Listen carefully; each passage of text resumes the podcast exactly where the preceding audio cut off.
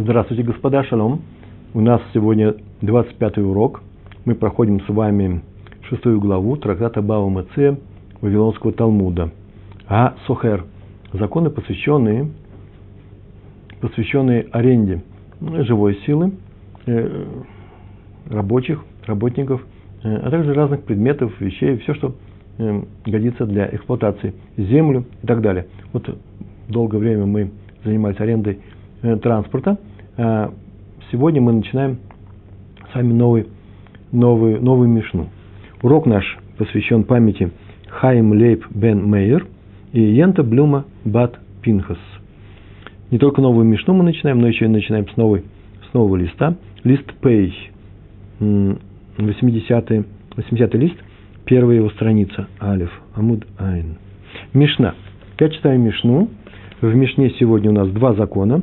Мы сегодня хотим пройти, прочесть, познакомиться с Мишной и Гемарой на Мишну до следующей Мишны с Божьей помощью. Всевышний нам поможет. Главное, что это будет первый раз знакомство с материалом. У вас будет, вам дана возможность распечатать материалы в переводе на русский язык, э, перевод и, комментарии некоторые. Многое я рассказываю сейчас. Что-то я рассказываю, то, чего здесь нет. Здесь есть некоторые вещи, которых я не рассказываю и так далее. Но это нужно будет повторить, и тогда это и будет изучение, обучение. Мы в прошлый раз говорили на эту тему. Без повторения нет обучения. Повторение – это не мать учения, это само учение есть. Итак, в законе, в Мишне есть два закона, две части. Читаем первый. Прям первое слово «матнитин», сокращенное, «мем», «тав», «нун», «юд», а потом такая палочка, «герыш», «чупчик». Это называется сокращение «матнитин», это называется «мишна». По-еврейски «мишна», а это мы учили по арамейским. А теперь начинаю читать. Вы смотрите на листочки и э, запоминайте эти слова. В крайнем случае у вас осталась этот, эта запись. Гасохер – это га-пара. Это заглавие всего закона. Какой-то человек, называется взявший в аренду корову. Некто взял в аренду корову. Всегда сопровождается с комментариями этот текст. Поэтому прям тут же, так и Раша пишет, и все остальные пишут здесь. Выколь э, кли га махриша, га э, махриша либаль га габакар. И все, что принадлежит с этой коровой, дается в аренду, э, весь инструментарий ее, для того, чтобы что? Чтобы пахать. Махариша в данном случае еврейское слово, слово э, махариша для, пах, для пахоты, плуг – не что иное. Так он взял в аренду корову вместе с плугом. А комментаторы добавляют, чтобы второй раз к этому не обращаться, и также он еще и взял двух работников в аренду вместе с коровой. В общем, двух работников каких? Один ведет корову, держит в руке палку с наконечником, ламет называется, э, чтобы она шла по борозде, это пахота, серьезная работа, тяжелая. А второй плуг, он налегает на него весом, так пишет Раши, и из-за этого веса он проникает в землю и раздвигает ее, как там устроено все, там есть лемех. Лемех – это вообще железная часть. Есть еще откат. Такое слово, это я не придумал, так написано с, э, для плуга. Русское слово. То, что поднимает две несущих плоскости, поднимает, переворачивает этот пласт вместе с верхней травой. Так иначе он взял духа корову с плугом и двумя работниками. Лахрош баар, чтобы пахать на горе. Таким был договор этой аренды. Если специально они там не договаривались, где пахать, то он может пахать где угодно. Но здесь договорились. Таково условие наши, нашего закона, такой закон. Если он взял корову для того, чтобы пахать, корову раньше брали для пахотных работ, на горе, в хараш ба бик а. По бик а, хараш ба бик а, это называется э, пахал в долине. Я специально посмотрел стоит ли там дагеш, должно быть ба вик а, правильно ведь, да? Нет хирик, поэтому ба бик а. Бик а. В некоторых случаях второй бейс, бейс бейт, бейт бейт, второй бейт приносится как фейс, вейт. Взял он корову пахать на горе, а пахал на долине. В этом случае что? Так вот, им не жбар канкан, если сломался плуг, не махариша, а это канкан, это тоже еврейское слово, кстати.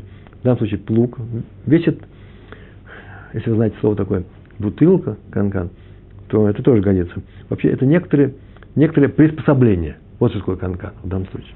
И если сломался плуг, патур, арендатор коровы, свободен от платы за этот ущерб. Потому что он взял, он должен вернуть и плуг тоже в целости. И в сохранности. Помните, мы говорили, да? Так что Рава считает, там многие считают, должен вернуть вещь. Как ты ее взял. Ему сказали пахать на горе, а он пошел пахать на долине и сломался плуг. То есть он, скорее всего, э, наткнулся на камень, и на горе было более вероятно, что он э, там э, сломается. Ему и сказали пахать на горе по каким-то причинам своим. Он пахал в том месте, где скорее не будет поломки плуга. Поэтому считается, что не его изменения условий договора привели к тому, что он, это, э, плуг сломался. А вот если бабик а, обратите внимание, после слова патур, точка идет, должна идти точка, дальше написано бабик а. Не написано, если он взялся пахать на долине, и так ему сказали по договору, а он пахал в горе. Этого слов, слов этих нет, если он. А поэтому сразу переходим, переходим к, к, к содержательной части этого предложения. Бабика, а если взялся пахать в долине, Вахараш Баар, а пахал на горе, вот в этом случае, им нишбарха канкан, если во время пахота, именно это важный момент, во время пахота, а не дома, сломался плуг, хаяв обязан заплатить за ущерб. Почему? Потому что он считается виновным в поломке этого плуга. Почему? Потому что изменил условия его аренды, а именно стал пахать там, где больше камней, на горе. Вы понимаете, и там могло сломаться э, это устройство, плуг, и здесь он может сломаться, но э, здесь мы не можем сказать, что он изменил условия к лучшему или к худшему. То есть он изменил условия к чему? К худшему. Ему сказали на долине пахать, он пошел на гору. Он условия эксплуатации изменил к худшему. Это вот важный параметр. Если меняет условия к худшему, даже если мы не знаем точно, из чего там все это произошло, мы знаем, что о камне наткнулся, но не больше, не меньше. Мы считаем, что это явилось следствием того, что ты изменил э, условия э, договора. Таков первый закон. Очень простой, даже не надо много говорить о нем. Сейчас Гемара будет говорить на другую тему, но тоже будет тема связана с коровой, арендатором, владельцем коровы, плугом и двумя работниками. Посмотрим. Второй закон Мишны.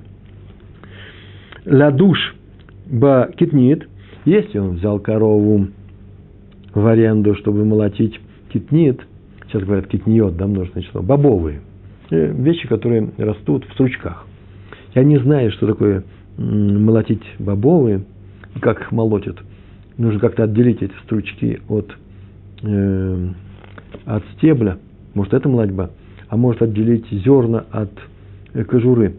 Я боюсь, что я не знаю, ничего не могу сказать.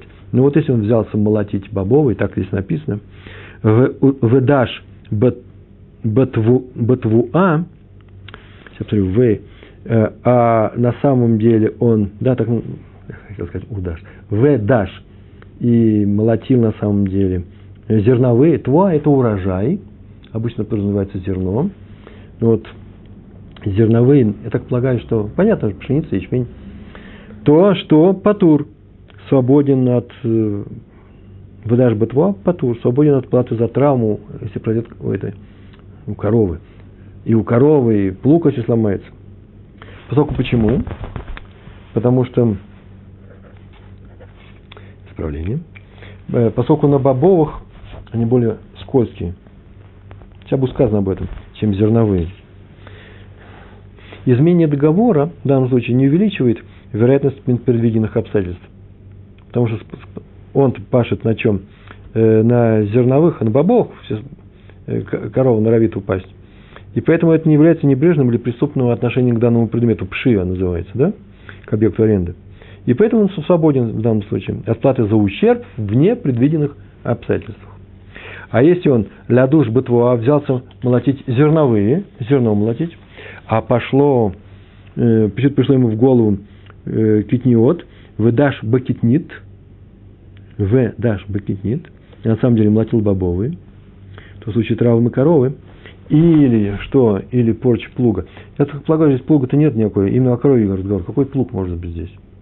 Если да, язык был, конечно, только о крови разговор, то хаяв обязан заплатить за что? За ущерб. Почему? Вот тут написано почему. Мипней шахикитнит э, махлекет. Потому что бобовые подскользают, как сказать, да, э, более скользкие, и на них корове легче поскользнуться.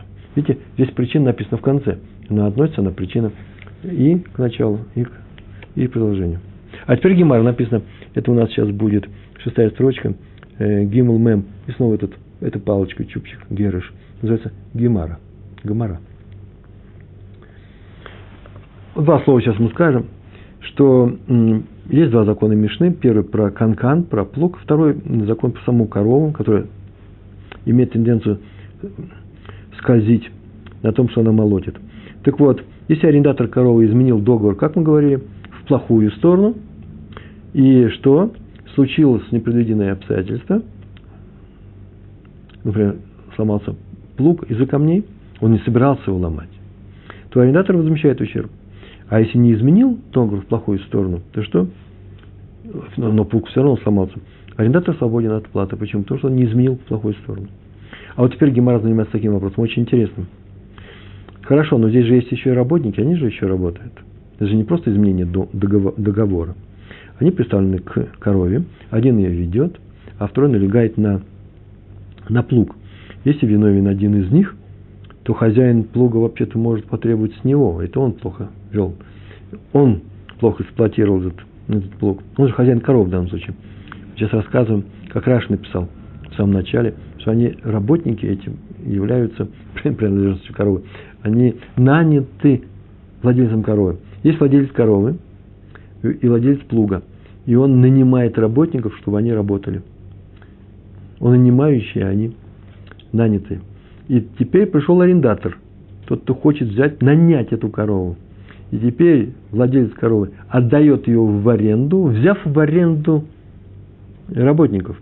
А тот получает и корову, и работников, и все остальное. Так вот, у нас есть два человека. И если один из них поломал этот плуг, в силу того, что небрежно работал, он и должен заплатить его. Он же сторож этой вещи. Ему поручили ее. Так вот, начинаем читать саму Гемару. Прям первые слова. Геха дело шаниба. Геха это когда? Такой случай, как, как, когда, что произошло? Да это что? Ло не, шаниба не изменил ее. Это называется, а в данном случае, в случае, когда арендатор не изменил ее условия для коровы, и плуг, тем не менее, для эксплуатации, да, он начал пахать в другом месте – это изменил. А если начал пахать не в другом месте, не изменил, то что? Ман мешал им. Кто платит? Ему дали пахать в долине, и он пашет в долине. Кто теперь будет платить? Есть два работника, которые почему-то взяли и э, во время работы сломали плуг. Ман мешал им. Кто платит за ущерб? И в Гемаре есть два ответа. Первый ответ. Амар Раф Папа. Обратите внимание, тут не написано Амар Рав, сказал Рав, папа. Тут две буквы, Алиф, Рейш. Сокращение. Уже нужно знать его, мы с вами уже к этому привыкли. Амар Рав, папа. Сказал Рав, папа. Денакет, парша, параша должно быть. Денакет, параша, мешалем. Тот, кто держит, тот, кто держит палку, параша это в данном случае палка – с наконечником, тот, кто погоняет корову, вот тот и, и платит. Э, э, почему? Потому что из-за его, по его вине корова сошла с борозды. Там есть борозда. Это поле пашут всегда по этой борозде. И корова попала, э, пошла почему-то между бороздой. Он ее так повел. Плуг сошел и вышел на тот участок земли, который раньше не пахали. И там камни есть. Камни убирают с этой борозды. Здесь будем сеять. И вот э, он виноват. Почему? Потому что э, именно то, что он сошла с борозды, привело к поломке. Написано «Днакет параша мешалом». Платит тот, кто ведет эту корову. Равшиша, берей драф иди, амар днакет, мана мешалем. Зовут человека Равшиша, так его звали, Амора. Берей дерав. Берей должен быть вообще бар, сын. сын человека, которого звали Рав. Прям нашего Рава, известный человек. А, нет, нет, человек, которого звали Рав Иди. Не Рав, а Рав Иди. В данном случае Рав – это учитель. Так вот, почему здесь написано Берей, Бейт, Рейш, Ют, Гей. Ют и Гей в конце – это принадлежность, принадлежность чего-то в мужском роде. Сын такого-то. А именно кого? Д. А именно какого Д это что? Который, который был кто? Раф Иди. Так вот он сказал. А именно, Раф Шиша Берей Дарафа и Иди сказал. Амар.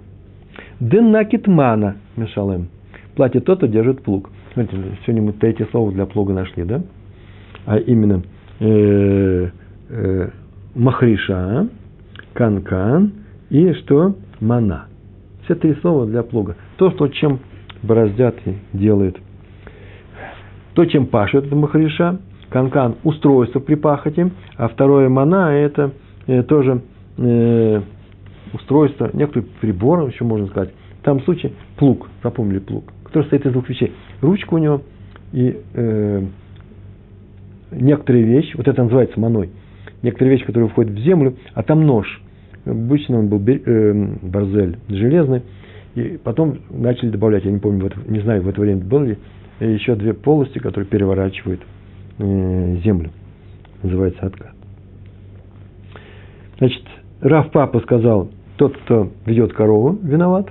Если он ничего не менял, никаких условий не менял, пашет в долине, как вы просили. А Раф Шиша сказал, нет, э, платит тот, кто ведет, кто держит этот плуг. И почему он держит этот плуг? Потому что если бы он не нажимал на плуг очень сильно, так пишет Раши в данном месте, то он не отклонился бы от борозды в сторону, где и наткнулся на камень. Это и привело к поломке. Он так сильно нажимал, что именно его увело в сторону, камни его выдавили, и он попал вообще на камни. И поэтому... Так Раши, такое непростое объяснение, кстати. Значит, один сказал, виноват первый, э, тот, кто ведет корову, а второй тот, кто держит плуг. А как закон? Мы читаем. В Гилхата, в Гилхата, а закон такой, де накит мана мешалым, что тот, кто держит э, плуг, тот платит. Ну, как мы сейчас сказали, самое интересное, что тут в двух местах написано, да? Равшиша сказал, что платит тот, кто держит мана, и закон тут платит тот, кто держит мана. В первом случае ничего не написано было. Э, виноват тот, кто э, налегал на, все пишут, налегал на плуг. И это привело к поломке. И вот только там, где закон написано, а закон, как Равшиша,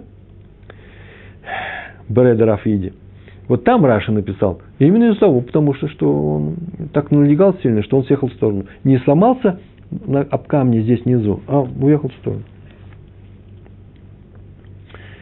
И еще закон продолжает. Значит, закон такой. В гилхата дынакит мана мешалем. А потом написано. В и духта да михаска гундарей тарвайгу мешалмим.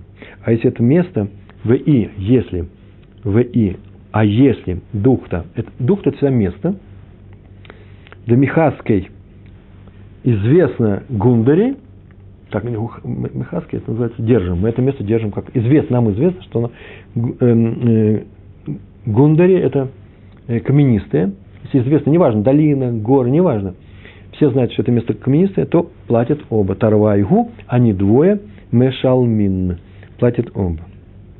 Почему? Потому что на каменистой почве вообще плуг легко съезжает с борозды в сторону, без даже и не надо сильно давить. Так написано в Раше. И поэтому в этом случае они делят поровну. Потому что вообще, в принципе, не, ясно, кто из них сломал, оба, наверное, вместе участвовали. Поэтому, поскольку не ясно, платят оба работники. Тот, кто вел корову, и тот, кто налегал на плуг. То Сафот на этом месте пишет, такого быть не может. Там прям написано, удивлены они. Почему? И ради это объяснение. Получается, что это объяснение опирается на такой закон. Мамон гамуталь бесафек холкин. Каждый раз, когда мы видим, что мы, у нас сомнение, сафек это сомнение, сафек, мы не знаем, кто из них виноват, то будут платить оба. В случае сомнения делим, так я перевел. А оно, это положение, принадлежит Сумхусу – Есть люди, которые соглашались, какой, но оно известно такой закон Сумхуса. Но мудрецы, которые э, с ним спорили, они полагают, что всем по-другому. Если неизвестно кто, то пополам. Они впечатляют по-другому. Они говорят, если неизвестно кто, тот, кто хочет достать из другого деньги, пускай доказывает. Называется Гаму Цими Хаверо Алав Гарая. А поэтому здесь оба они не что? Никак не, не, не отвечают за поломку плуга. Мы не можем сказать, из-за чего плуг поломался на каменистой почве. Нарушений со стороны арендатора не было. Он пашет там, где они договорились с владельцем плуга и коровы. И поэтому кто-то должен заплатить за поломку. Считается, кстати, между прочим, очень важный момент, так написано везде, что плуг можно сломать только по небрежно с ним обращаясь. Это такая вещь-то железная. Потому что, наверное, сильно на камни нужно наезжать. А раз тут пашут годами, то тут оно и не сломается этот плуг. Поэтому э, с них ничего нельзя взять. Почему? Потому что мы не знаем, кто из них виноват. Но ведь нужно же объяснить нашу гемару. Наш закон так написано. Тарвай его мешал минно. Оба они платят. И поэтому Тусафот объясняет совсем по-другому. Работники, зная, что они сейчас пойдут пахать на каменистой почве, прекрасно знают, что они оба отвечают за этот плуг, им так сказали, и поэтому каждый из них контролирует работу второго. Первый оглядывается и говорит, не съезжай с борозды, а, то, э, или не, не, не дави, но здесь в данном случае нет давления, да, не, плуг не уводи в сторону, иди за коровой, а второй говорит, корову веди э, ближе к борозде, они контролируют друг друга, смотрят за это. Почему? Потому что за этим. Почему? Потому что они знают, что в случае поломки они будут отвечать оба. То есть здесь не работает принцип, что в случае сомнения делим пополам. Нет, было бы сомнение, разговора нет. Они выступают как одна бригада, и поэтому отвечают э, за все вместе. Так объяснили Тософот прямо на этой же странице. А вот еще есть Тософот, на этой же странице самый верхний Тософот. Очень интересно, мне это понравилось. На всех уроках почему-то это проходит, проходит мимо. Ну, для, для начинающих. Дело в том, что мы с вами рассматривали случай, когда арендуют корову, арендатор корову берет у хозяина, и плуг принадлежит этой м, пахотной корове. То есть хозяину этой пахотной коровы. А работнику, мы сейчас тут говорили, э, владелец коровы как бы представил, он дает в аренду экип, э, э, машину с экипажем, с работниками. Но, может быть, всем мы по-другому. А именно, человек берет, арендует кого? Корову и э, плуг, а пахать он может сам. Или может взять своих работников. Он владелец поля. У него есть для этого э, средства. Бывают такие вещи. А поэтому нужно рассмотреть, ввести в рассмотрение такой случай, когда он нанимает этих работников. В таком случае у нас есть следующий, следующий, следующий закон, так говорят Тософот. Работники наняты хозяином, поэтому они принадлежат хозяину, выполняют его функцию.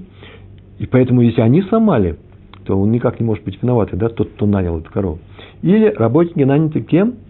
Арендатором этой коровы. Если они сломали, то арендатор за это отвечает. И еще какие два случая? Ну, наши два случая. Изменил он условия договора или не изменил. Так вот, есть арендатор, сейчас будем говорить, изменил условия договора и пахал на горе вместо долины, то работники, если они наняты хозяином коровы, то в этом случае арендатор платит за плуг. Почему? Он изменил. Если бы он не менял ничего, то все было бы хорошо. И работники не платят. Вот так объясняют. Повторяю, ему сказали, нужно пахать на долине. Мой плуг не приспособлен к горам. Он пахал на горах. И работники были хозяйские.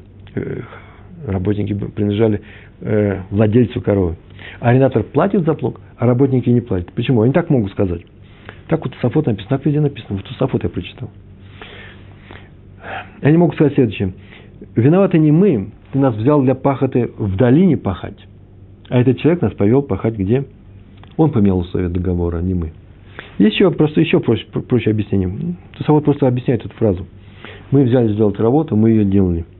Но мы, это наш с собой договор. Но наша ответственность за сохранность плуга кончается долиной. В горах за сохранность плуга мы не отвечаем. Второй случай – арендатор таки изменил условия, и вместо долины пашет на горе, а работники теперь наняты арендатором этим. То арендатор, арендатор не платит, а работники платят. На самом деле, конечно же, арендатор платит, он же изменил. Но эти деньги возьмут с кого? С своих работников. Почему? потому что он их нанял на, для пахоты в горах. Он их не обманул. Это он владельца коровы, не выполнил с ним договор. Он сказал в долине, а пошли пахать на горе. А их он взял для того, чтобы они пахали на горе, они должны там пахать. И получается, что арендатор не платит. Ну, хотя для владельца коровы все равно кто заплатит, да? Вы место поломали, твои работники плати. Арендатор ему заплатит, а работники заплатят ему. И теперь арендатор не менял никаких условий, то в обоих случаях наняты работники хозяином коровы, наняты они арендатором этой коровы. Во всех случаях арендатор не платит, а работники платят, у них свои отношения с хозяином. Они сломали чужой плуг, взявшись за работу, поэтому они за него отвечают. Повторяю, что его можно сломать только тогда, чтобы проявить большую небрежность в своей работе. А теперь Гемар на этом кончается, начинается новая тема в Гемаре. Вот сейчас мы сделаем последние усилия и прочитаем такой текст непростой. Но и сложного ничего особенного нету. Здесь просто очень много слов, а сейчас мы их прочитаем.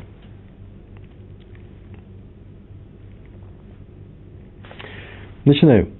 Амар Раби Йоханан. Да, кстати, между прочим, в нескольких местах написано, неизвестно, откуда взялась эта тема, почему Гемара, почему редакторы Талмуда эту тему здесь включили. Ну, наверное, потому что здесь корова присутствует. Тут мы ее арендовали, сейчас мы ее будем продавать. А все остальное ничего общего нет. Никто не знает. Амар Раби Йоханан. Сейчас будет высказывание Раби Йоханана. Да, давайте в двух словах скажу структуру. Сейчас он что-то скажет, потом скажет, о, то же самое, и вот что такая барайта есть. И будет вопрос, вообще комментатор спрашивает вопрос, а чего же не привели сразу барайту?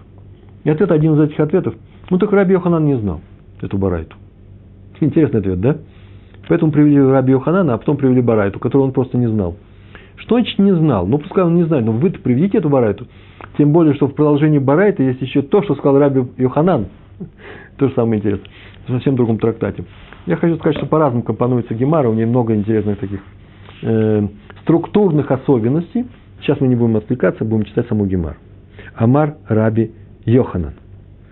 Гамухер пара ле, э, лехаверо. Один человек продает другому корову.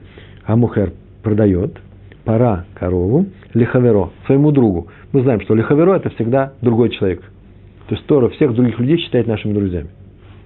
Талмуд так написано. Ну, большой, большой вывод отсюда можно сделать. Любить нужно ближних всех своих, они поэтому наши друзья. Тот, кто продает корову другому человеку, в Амарло, и сказал ему, ну, перед продажей, когда он продает эту корову, он ему что-то говорит, и сейчас он скажет такую фразу. Он сейчас начнет перечислять ее недостатки. Так нужно говорить. Смотрите, что он сказал. Паразо – это корова. Накханидги. Накханид – это бадучая она, бодается она. Нахшанитги – кусачая она. Я слова этим можно не знать, потому что я тоже бы эти слова, может быть, и не знал, но я знаю, что просто э, как будет кусаться, бодаться, бояться на полу. Поэтому я вижу эти слова. Нахшанитги – кусается. Батанитги – она еще и легается. Бета, да. И еще что? Рафсанит ги. Она еще и бросается на землю, так катается по земле. Вот сколько у нее недостатков. Вегая ба мум и хад. Но оказался в ней только один недостаток. Так он сказал, когда он продавал корову. Э, некоторые говорят, тут написано Вегая ба мум и хад. Некоторые читают здесь. Не про это ошибка, нужно говорить э, Гая ба мум ахер. Маленькая черточка в букве. Был другой мум совсем. Но мы посмотрим, исходим из того, как все комментаторы пишут. Нет, один из этих недостатков на самом деле был. Он перечислил все недостатки. А был один. А все остальных не было. Уснафо вен гамумим, а он его присоединил, этот один недостаток, ко всем остальным недостаткам, на которых на самом деле не было. Нету их. Был только один недостаток. Арезе миках таут. Я сейчас специально произнес миках таут. Миках – это э, сделка, продажа. Все говорят, я ни разу по-другому не слышал, я всегда слышал меках. Везде написано мигах.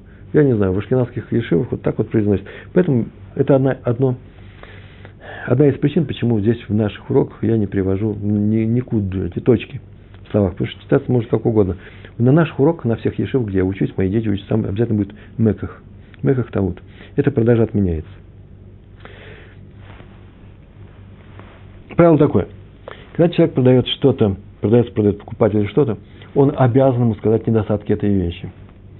Ну, может назвать, можете назвать. Потому что если окажется, что у нее есть недостатки, функциональные недостатки, то это называется мекахтаут.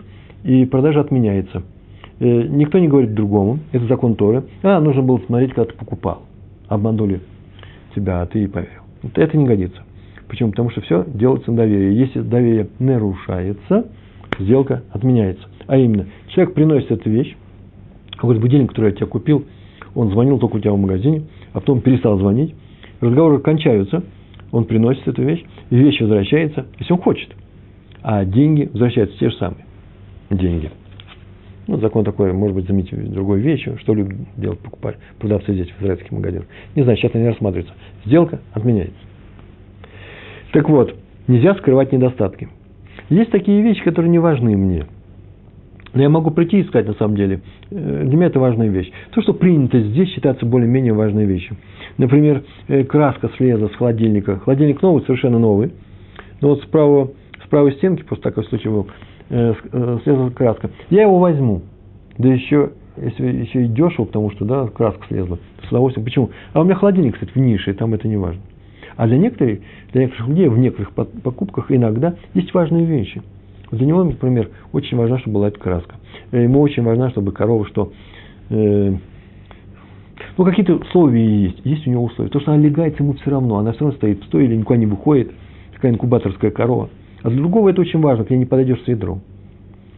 И поэтому, когда он перечислил целый ряд несуществующих мум, мум – это недостаток, изъян – э, изъянов этой коровы, э, и, среди, и среди них был только один недостаток, который он присоединил, да, уснафо бен гамумим, реза микахтаут. Почему? Хозяин не может сказать, что предупредил перед продажей э, о том, что и это я тебе назвал твои недостатки. Какой ты недостаток? Такой-то ты говоришь важный, ты мне возвращаешь эту корову, или, да, корова в данном случае. Причем, я же ее тебе тоже назвал. Так ты назвал только про... Я же тебе сказал правду. Он сказал, да, но все остальное неправду ты сказал. А именно, он может прийти и сказать. Ты мне сказал так много перечисленных недостатков плохих, что я решил, что вообще у нее, я вижу, этого недостатка нету, этого нету, этого нету. Я решил, что у нее нет вообще недостатков. И не стал проверять на тот, который важен для меня. Вот что здесь произошло. Сокрытие недостатка считается Э, нечестным приемом в торговле. торговле. Продажа отменяется. Так вот, если перечислены множество, несколько, целый ряд вымышленных недостатков, даже среди них, если есть очень важный недостаток, он на самом деле есть, это считается как умышленное сокрытие недостатка. Вот новость, хидуш нашего закона. То есть часть их он проверял, этих недостатков, и не нашел, что они есть, и поэтому он э, решил не проверять ее из-за того недостатка, который у нее на самом деле оказался. Между прочим, почему он так сказал? Такой интересный случай, это уже это важный момент, может быть. Раши написал, скорее всего, он называл целый, назвал целый ряд недостатков для того, чтобы отвести себе всевозможные жалобы в дальнейшие. И это, и это, и это. Вот вы слышишь, покупай, видишь, я продаю дешево. Поэтому, чтобы не было жалоб дальше, он назвал их все вместе. А Ариф и Рамбам, Рамбам пишут, да нет, это именно и была эта цель. Он хочет, тем самым дал ему понять, что он поэтому продает ему дешево. Что, видишь, я не просто так с ума сошел, это мои слова, извините, а из-за того, что в ней э, дешевле нормальной цены, большое количество недостатков. Ну, не очень ты говоришь, они есть, но, по крайней мере, я тебе объясняю, почему я ее продаю тебе дешево. Итак, назвал много недостатков, и все они не существуют, а среди них один тот, который важен покупателю – это считается меках таут, как будто бы ничего не назвал. Раби Йоханан продолжает между тем. Мумзе, Асил говорит, мумзе, видишь, у него есть один мум, и называет конкретный недостаток. Мумзе, мум это недостаток, зе этот, и он называет. Вемум ахер, и еще какой-то, и не называет его. И то как раз и второй-то и был ему важен, этот недостаток. Эйнзем меках таут. Это не э, это такая продажа не отменяется. Почему он должен прийти и сказать, слушай, ты меня не назвал мой недостаток. Я сказал, тебе еще один есть. Почему ты не спросил меня какой? Ты мог не покупать. Раз ты не спросил, а я тебе сказал только один правдивый, да, правдивый недостаток, он существует. Ты же видишь, я же не знаю, какие тебе важны, какие не важны. Я сказал еще один. Это вот Тора считает, что этого достаточно. Сейчас мы еще поговорим на эту тему. Здесь очень интересная вещь раскрывается. Одна. Но здесь продолжение есть. Таня нами ахи. Таня, это учили Барайту, нами также хахи. Так. Так мы еще одну Барайту учили, такую же тему. А именно, аму харшифха лехаверо. Кто-то продает рабыню другому человеку. Раньше рабынь продавали. Ваамарлу. И говорит ему, ну, перед продажей, называет, как положено, все ее недостатки, что она не умеет делать, что она умеет делать. Может, она ее нанимает на кухню, э, вот она все делает хорошо, но вот э, воду, тяжести не носит. Все что угодно может быть. Но здесь конкретные вещи перечислены. Смотрите. Ваамарло. И сказал ему, Шифхазо шутаги. Она, ну, не умная. Но на самом деле, конечно, можно сказать глупая. Шута – это глупый. Шута – глупый. Неумная она. Нихпет ги. Нихпет. Нихпет. Болеет эпилепсией. Подучий болеет. Мышуамем – это ги. Мышуамем в данном случае сумасшедшая она. Заметили, неумный и сумасшедший – две разные вещи. Целый там текст есть в комментариях. Вая ба мум хад. В ая ба мум хад. Но оказалось, что у нее только один недостаток. У нее оказался только один недостаток. Как там было, корова у нас кусается, легается. Но оказался у нее только один недостаток, который он присоединил к остальным. Это был Мекахтаут. А здесь что? Он перечислил только три в данном случае. Вая ба мум эхат. Но был в ней мум, недостаток один. В снафо бен гамумим. И он присоединил ее к другим недостаткам, этот недостаток. Зе, гарей зе, мекахтаут. Вот такая же барайта, мекахтаут. Отменяется все. То есть покупатель имеет право отказаться от покупки, принести ее рабыню сдать, вернуть деньги обратно. Мумзе в мум ахер, а если он говорит, вот такой-то недостаток, конкретный, и еще один, и не называет его, а только упомяну, называет, говорит о том, что существует, он не говорит какой, энзе мекахта вот, о такой продаже, энзе, это не отменяемая продажа. В обоих случаях, я это приписал, я написал, нашел у комментаторов, в обоих случаях здесь и с коровой, и с рабыней, э, приведен случай, в обоих случаях он не проверил, назвал много-много, и неправда, а один правильный, он не проверил, и мы как тому говорим, или назвал один правильный, и еще какой-то неизвестно какой, и тоже не проверил. А тут мы говорим, не отменяется это. Так вот, в обоих случаях речь идет, речь идет о недостатке важном для покупателя. И он называется и в том случае, и в этом случае. В первом случае – он называется среди несуществующих, а во втором указывается, что он есть. Во втором случае этот недостаток не назван, сделка не отменяется. В первом назван, сделка отменяется. Совершенно парадоксальная ситуация. А во втором случае э, он не назван, только указан, а сделка не отменяется. Почему? Потому что ему было дано, дана возможность что сделать? Проверить.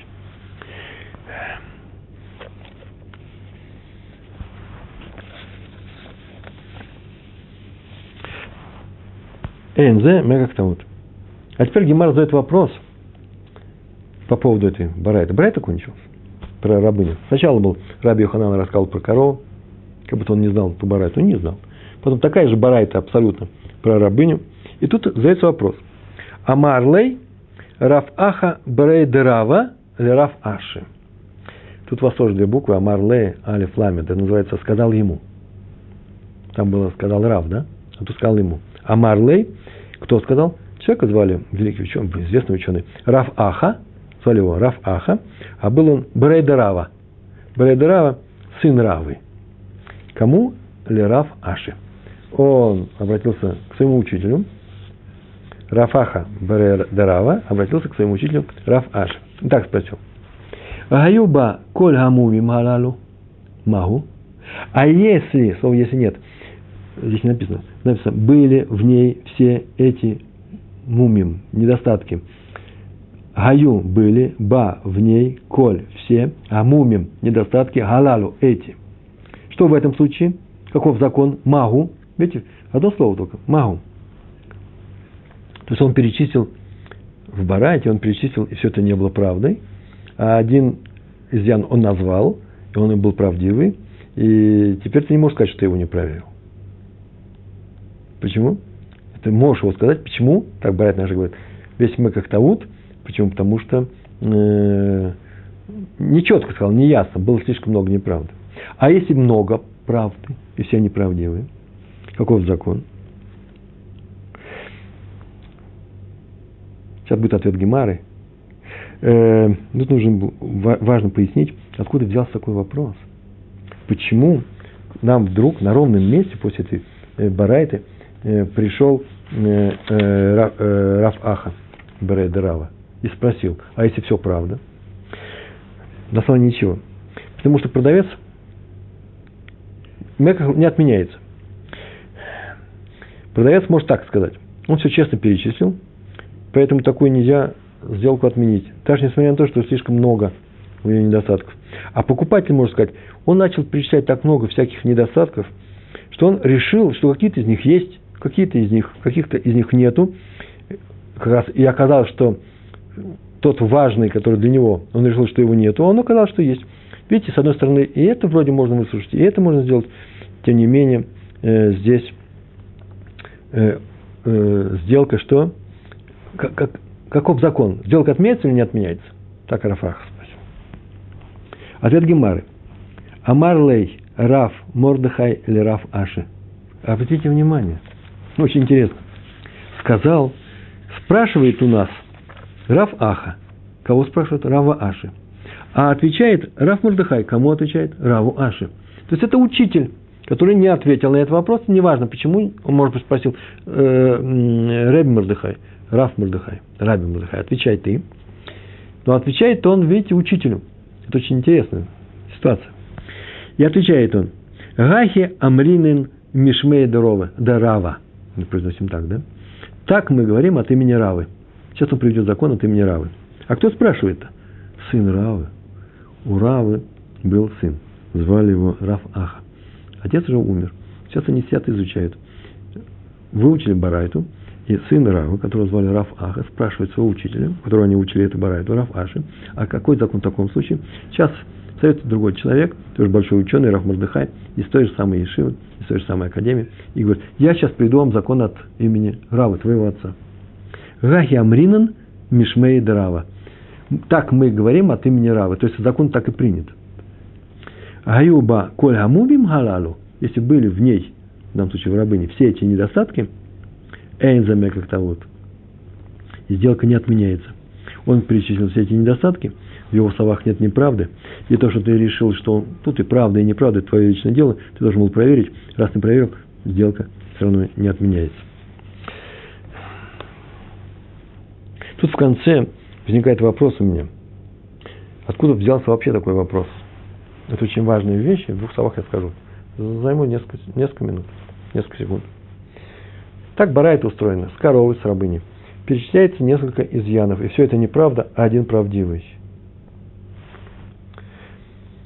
И говорится, что сделка отменяется. Вот если был сказан хотя бы один правдивый, и назван другой, который вам важен, то вы теперь не можете отменить. Почему? Потому что он вам важен, а он был не назван, но если видите, что правдиво, сказали тебе, есть еще один. Эта сделка не отменяется. А почему сделка отменяется в первом случае? Как, почему мы сказали, так было много, это неправда. Что он решил, что и даже правдивый, там где-то в середине закопанный, тоже будет неправдой. Много неправды. Так почему эта сделка отменяется? Из-за много или из-за неправды? Он назвал много мумов. Есть две возможности. Или из-за много, из-за того, что было много. В таком случае вопрос меня интересует. Так, так спросил сын Равы. Он спросил, а если все это правда, но много ее, сделка отменяется или нет? Ему ответили, не отменяется. А, значит, здесь слово не из-за причины не из-за много, а из-за того, что неправда. Вообще можно было после этого спросить, ладно, хорошо, если была сказана одна неправда и еще один мум, который будет правдивый, сделка отменяется или нет? Отвечайте нет. Можете отключить, можете отключить э, урок, если в записи идет, он записи у вас идет, и дать ответ. Почему здесь не задается такой вопрос, и на него нет ответа? Моментально отвечаю. Названо много-много неправды, и среди них одна правда. Сделка отменяется. А сейчас я спрашиваю, а если была одна неправда? Одна неправда всего лишь. И говорится, и еще какой-то ущерб. Так вот, или отменяется, или не отменяется. Согласен со мной? Или отменяется с одной неправдой, или не отменяется. Предположим, что сделка это не отменяется. Сделка не отменяется. Раз сделка не отменяется из одной неправды, ну, одна неправда, ну что, хорошо, тебе же сказали еще один, пойди, пойди проверь. Раз сделка, сказано, не отменяется из одной неправды, то зачем же после этого говорить про много неправд? Тем более они отменяются.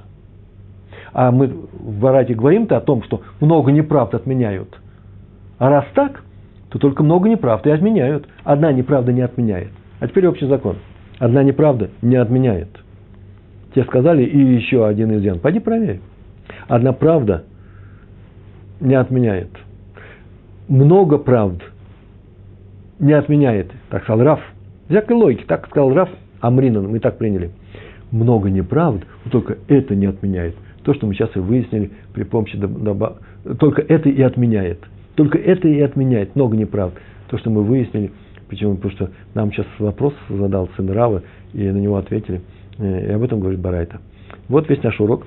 Пожалуйста, мы к нему не будем возвращаться в наших уроках. Все это очень просто. Пройдите, пройдите самостоятельно, прочтите то, что вам дано здесь, э, и прочтите, пожалуйста, э, это еще и по-еврейски. Или прослушайте еще один раз этот урок. Я думаю, он стоит того, я надеюсь. Большое вам спасибо, всего хорошего, удачи. Шалом, шалом.